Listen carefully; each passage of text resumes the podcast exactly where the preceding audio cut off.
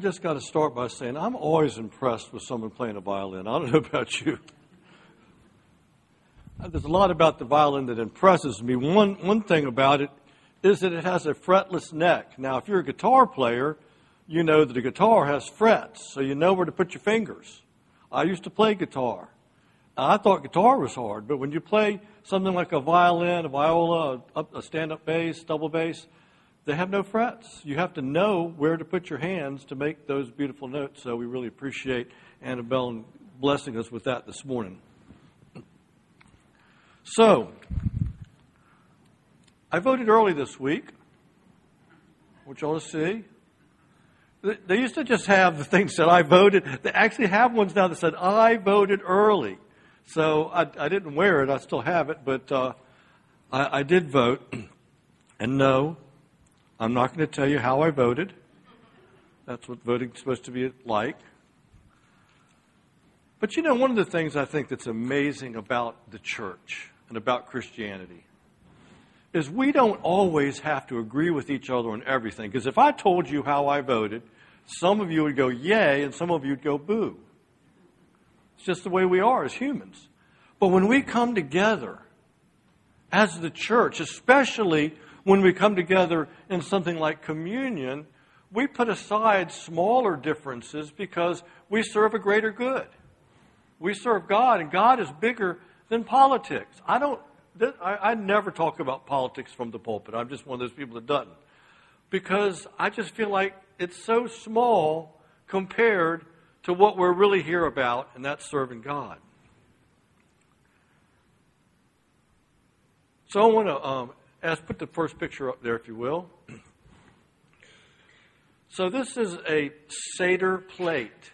If you have ever been to a Jewish Seder, if anybody's ever invited you to this, is the Passover meal, the meal that comes during the Passover season, which is not this season. This is the wrong time of year to be preaching this, I know, but just bear with me.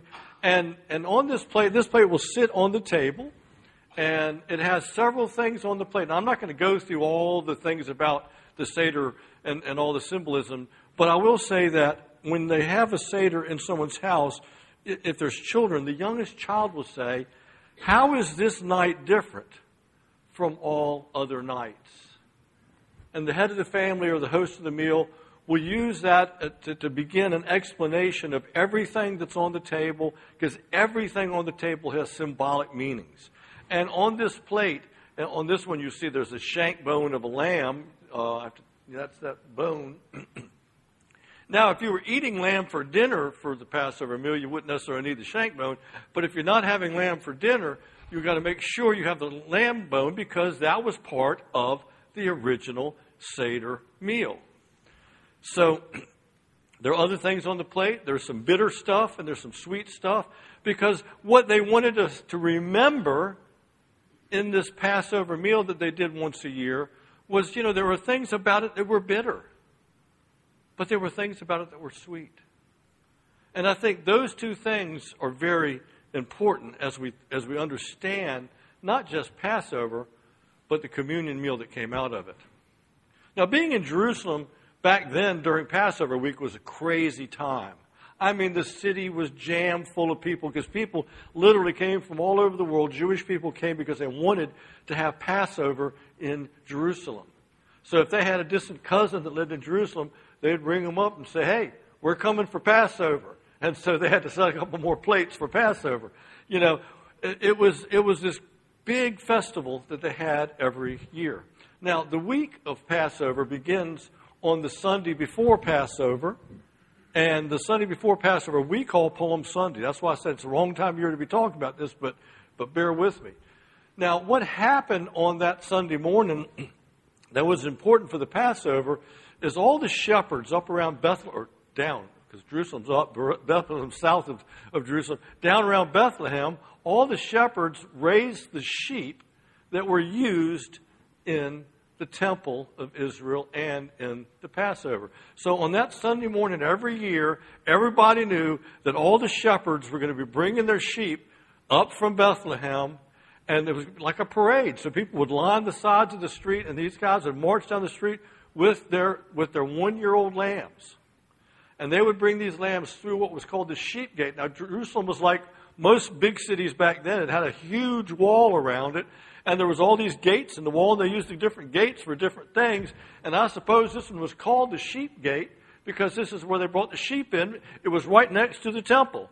And they would use the sheep in the temples for sacrifices and things like that. So on the on what we call Palm Sunday, the Sunday before the Passover meal, all these shepherds would bring all these sheep into the city. And they would have to have a lot of sheep because every household needed a sheep. Now, the best sheep they would pick out to be what they called the Passover lamb. And that one they would sacrifice in the temple. But all the other sheep were sold to the people. It was a big fundraiser. It was the, it was their annual, you know, big. I'm not saying churches do fundraisers. We don't, right? But they uh, they would sell these sheep, and the temple would make a huge profit off of selling sheep to all the families who were going to use them in their Passover meal. So this was a big deal. Now we, in the Christian world, we understand that Jesus on that same day also entered the city of Jerusalem. He probably entered through that same gate. It doesn't say that was the gate he entered through, but it makes sense because it says he came into the city and went right to the temple. It was, and that gate's right by the temple. So he probably came along after those sheep had just come down the road. And there's a whole lot of things I could say about that, but if you'll have me back some Palm Sunday, I'll talk about that. Because that's not really what we're here to talk about. If you read the Gospels in the Bible, you know that this gate is important. It was an important part of the story. But if you've also been reading the book of Nehemiah, anybody here been reading the book of Nehemiah lately, just randomly? Well, that's good. If you've been coming to, to worship in the last several weeks, you know that, that Don's been preaching out of the book of Nehemiah. I hope you're reading along. I hope you're keeping up with the story. But if you're reading in that story in Nehemiah, you know the story by now that the, this was in a time when the Jewish leadership had been had been taken into exile and Jerusalem was laying in ruins. This is hundreds of years before Jesus, okay? So the city was kind of in ruins. Some of the walls had been tumbled down. The gates had been burned. Anybody could just come and go as they pleased. And this guy Nehemiah decided, God told him, you, you need to do something about that. So he went back to Jerusalem, and they rebuilt the walls in a very short amount of time, and they replaced all the gates. Now, they tell the story in Nehemiah of who did what, because everybody was given an assignment. Everyone had an assignment. Okay, you're, you've got this part of the wall, you've got this gate, you've got this part of the wall. You, and, the, and they typically gave, if you lived near the wall, you got to work on the wall near your house, because they figured you're going to want your house to be protected, so you're going to do a really good job. But the very first, the very first part of that story, the very first place it said about fixing them was this. In Nehemiah chapter three, verse one, it said, Eliashib, the high priest, and his fellow priest went to work and rebuilt the sheep gate. They dedicated it and set its doors in place. Isn't that something? This story in, in Jesus' time about this gate, the story shows up all the way back in Nehemiah's time. It was an important place. I think it's very interesting. Not only did it mention this in Nehemiah, but it was the very first place that Nehemiah mentioned that they fixed. And it was the high priest, a big shot guy, who worked on it. I'm trying to picture the high priest with a saw or, you know, a hammer or something working on the gate. But it said that's what they did. But the story we're going to look at tonight didn't happen on Sunday. It happened on Thursday night. So we're going to fast forward a few days to Thursday. Jesus was together with his closest followers, and they came together to celebrate the Passover meal. They were staying with some friends out in the suburbs of the city, and um, his followers started going, Jesus, where are we going to celebrate Passover? I mean, it's it's it's like being the, you know, right before Thanksgiving, and where are we eating Thanksgiving dinner this year? You know, you got to know these things, right? So they're saying, Jesus, where are we going to have this Passover meal? And Jesus says, I got that taken care of. So he sends two of his guys, Peter and John. He says, you're going to go in the city, and when you get inside the gate, you're going to see a guy carrying a jar of water. It's a big city. There's a lot of people. But I read this. I, I didn't make this up, so don't come after me afterwards. Back then, men didn't carry jars of water. Only women carried jars of water. That was a woman's job back in the day. So when he said, you'll find a man carrying a, a jar of water, this guy's going to stick out. He's going to be unusual. So they go into the city, and sure enough, there's a guy carrying a jar of water. And they just follow him, because that's what Jesus said to do. Follow him to the house he goes into. So they followed him to the house. They come up to the door, and they get the owner of the house, and they said, um, we're here to ask where the master, they didn't, they didn't even say Jesus, they said the master, apparently this guy knew Jesus, where the master was going to eat Passover. And the guy says, come inside. He takes him upstairs, and there's a big room upstairs on the second floor of his house, and it's all set up for Passover. So that's what's going on here. All the preparations were ready. Peter and John had to go get the lamb, sacrifice the lamb, do all the stuff they do, get all the food they would need so that they could get together. So who was around this table?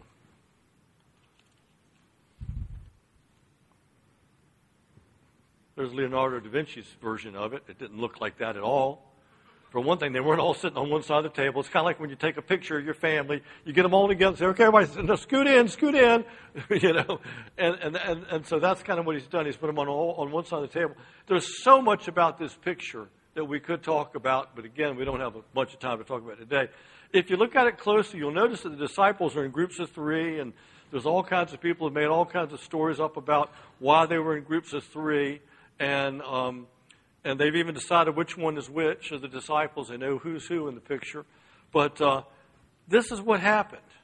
Now, this group of people that Jesus had with him, these twelve guys who had been following him around for a few years now, they were not what you would normally think you would pick to be your leadership team. Let me tell you, one of them used to collect taxes for the Roman government.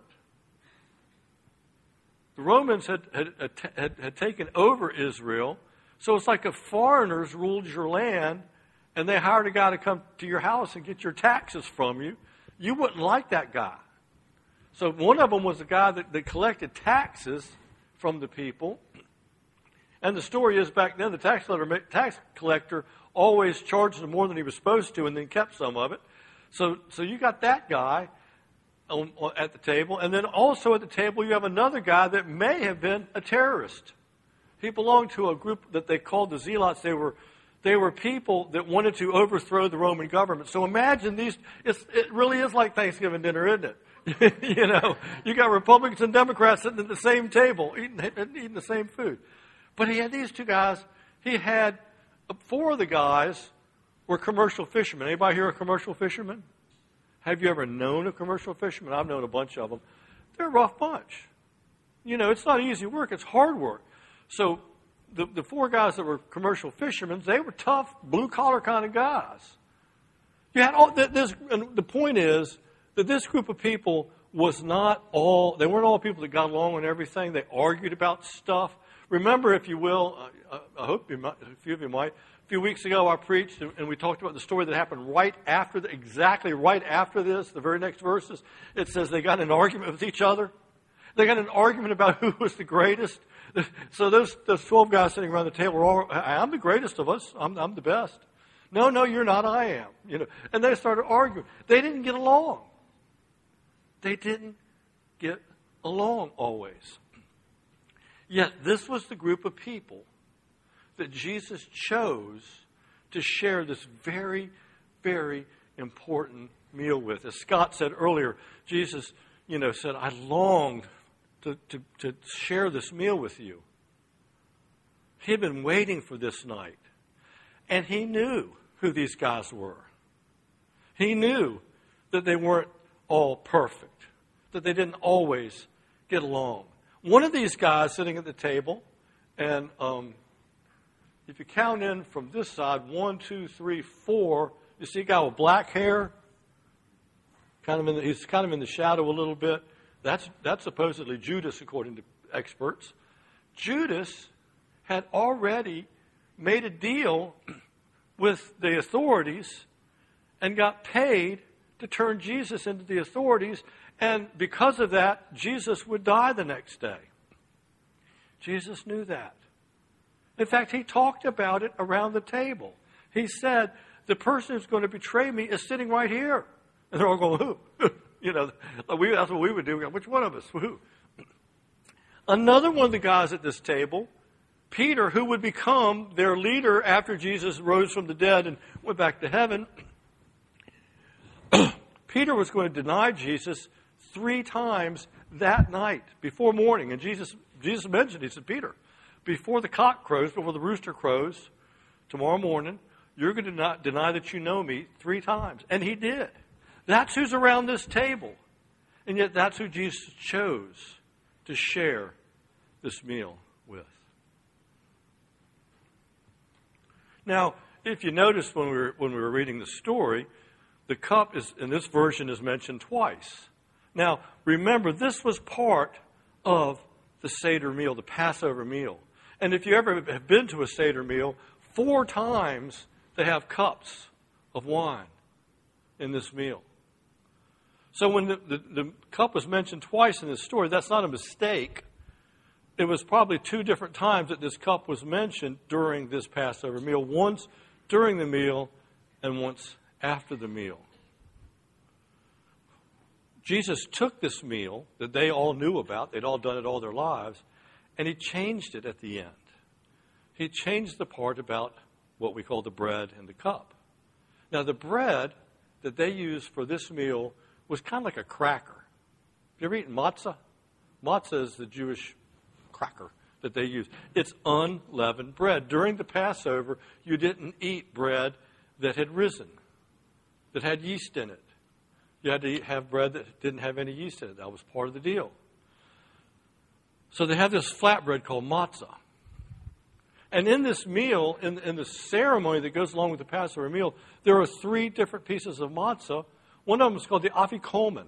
It's the one in the middle. So they, they'll have them on a little tray like this, stacked up. And the one in the middle is called the afikoman. And nowadays at the Passover, the, the, the, the dad will hide the afikoman somewhere in the room, and the kid's got to go try to find it. You know, interesting story. And again, there's a lot about the afikoman that seems to relate to Jesus, but we're not here today. We'll talk about that when you invite me back some Palm Sunday to preach, okay? but... uh They had this bread. And a lot of people think that it was that afikoman, that one, that Jesus said, this is my body, which is for you. It was something they, that was familiar to them, and he's using something familiar to teach them something that they knew. These guys still did not believe Jesus was going to die. He'd, he'd said it to him several times. You know I'm going to die. You know I'm going to go to Jerusalem.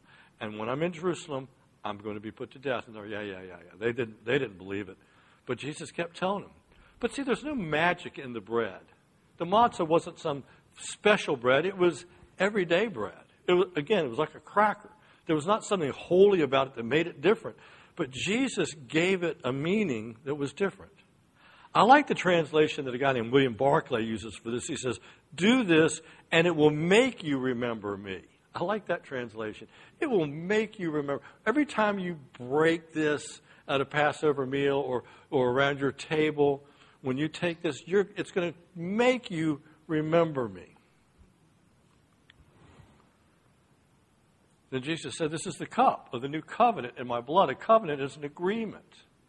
And what Jesus was saying, God is making a new agreement between people and God. In the Passover Seder, there's both judgment and salvation, both bitter and sweet. Remember I said at the table they had bitter food and they had sweet food. There's judgment and salvation mentioned in this meal. And Jesus brings that into the Lord's Supper as well. Because indeed, for us to get our salvation, judgment had to happen. And Jesus would die the next day, not because he didn't know it was coming. He did. Not to commit suicide. It wasn't suicide. They they arrested him, they tried him, and they killed him. But he did it. He, he was God. He could he could have changed things if he wanted to. He could have he could have just gone snapped his finger and everything would have changed. But he didn't. That was where the judgment came in. Later that night, Jesus would be praying in a garden with his followers, and he says, "Father, if you are willing, take this cup from me. But not my will, but yours be done. Do this in remembrance of me." See, the guys gathered around the table that night, when, when they remembered Jesus, they literally remembered things he had said and done. They were there when all that stuff happened. They would gather those stories together, and we have the Gospels of Matthew, Mark, Luke, and John, four of the books in the Bible, that came from the stories that these guys remembered. So when Jesus said to this to them, do this in remembrance of me, literally they would remember stories and messages that Jesus had preached. And he said, don't forget that. That's what he's saying. Don't forget. Remember what's happened. My question today is, what will you remember? What will you remember about Jesus today? We just took communion, something we're supposed to do in remembrance of him. I'm afraid sometimes we've let it just become a religious ritual, something we just kind of do because we've always kind of done it. And we and our tradition is to do it, you know, the first Sunday of the month or whatever. So that's what we do. But do we do it in remembrance of him? What will you remember leaving here today about Jesus? Will you remember that at his table that he did this at, there were people that disagreed with each other, that didn't get along, that didn't, didn't believe the same stuff? Jesus had chosen these guys to be around his table. He chose them to be his leadership team. I, as I mentioned, right after this, they'd get in an argument with each other. That's the kind of guys they were. As we gather here today, and we've taken communion together, taken the Lord's Supper together, we don't always agree on everything. We are facing election in two days. Again, I don't talk politics in the sermons, but uh, either you've already voted like I did, or you're going to vote on Tuesday. And we don't always agree. In this room, we don't agree on who's the right person for the right place in politics. That's okay. Remember that Jesus around his table had people that didn't agree, even people who would betray him. So as you gather today, is that what you're going to take away? You know, I shared something that's got the word union in it, communion. It's something where we come together not to agree on everything, but because we serve a bigger purpose. Unity. Jesus calls us to unity. He doesn't call, he doesn't call us to agree on everything.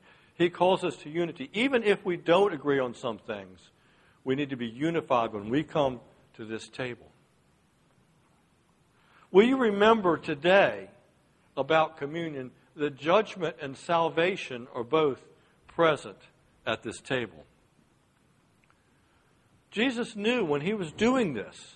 He knew, and he said, excuse me, the person who's going to betray me is sitting right here. And then he would tell Peter, you're going to deny me. Judgment was at that table, but salvation was also at that table. He brought something to them that they could understand. About twenty, thirty years later, Paul was writing to the Corinthians. Now, Paul was a guy that was not there that night, but he was a very early Christian, and he went around the world starting churches in places that didn't have churches. And one of them was in the town of Corinth in Greece.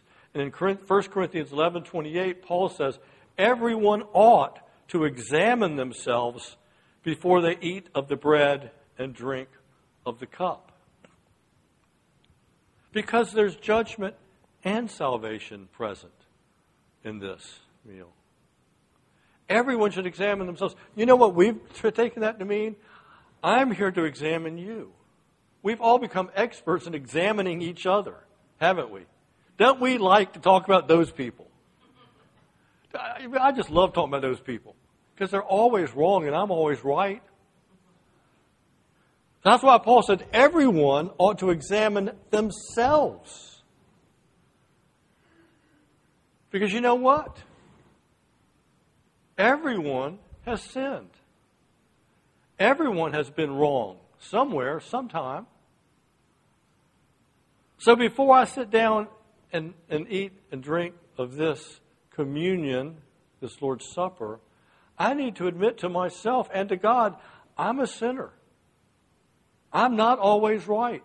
It's not always about me. As much as I want it to always be about me, it's not always about me. But we live in a culture where we've all become experts about me, about what I want and what I believe and what I think. And we'll get on Facebook or whatever and talk bad about other people who don't think like we do. That's the times we live in. That's why the church is different. Because I can disagree with you on some things. You can disagree with each other on some things. And yet when we come together in this moment and we eat that little wafer and we drink that little bit of juice, we're together in unity.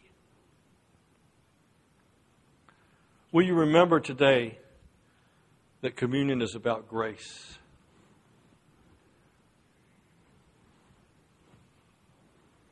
That's powerful. This little thing here, and Scott, thank you for teaching us how to open it, because it's so easy to open it wrong. But uh, this little thing represents something big.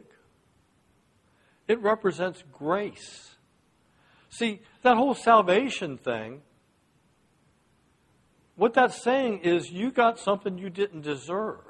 That's what grace is, getting something you didn't deserve.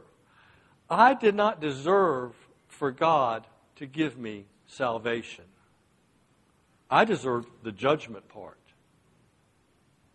But God offered me grace, something that I didn't deserve. That's what Christianity is all about. That's the heart of what Christianity was all about. That's what Jesus was trying to teach his followers that day, that it's really all about grace. So let me just finish with this one question. How will you remember Jesus today? How will you remember him this week? Let's pray.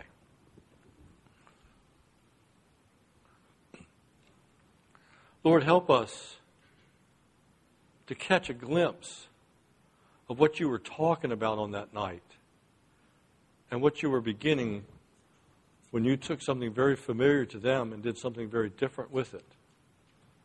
Help us to understand the remembrance part, that we do this to remember you, to remember what you said, to remember what you did, what you did for us, to remember your love.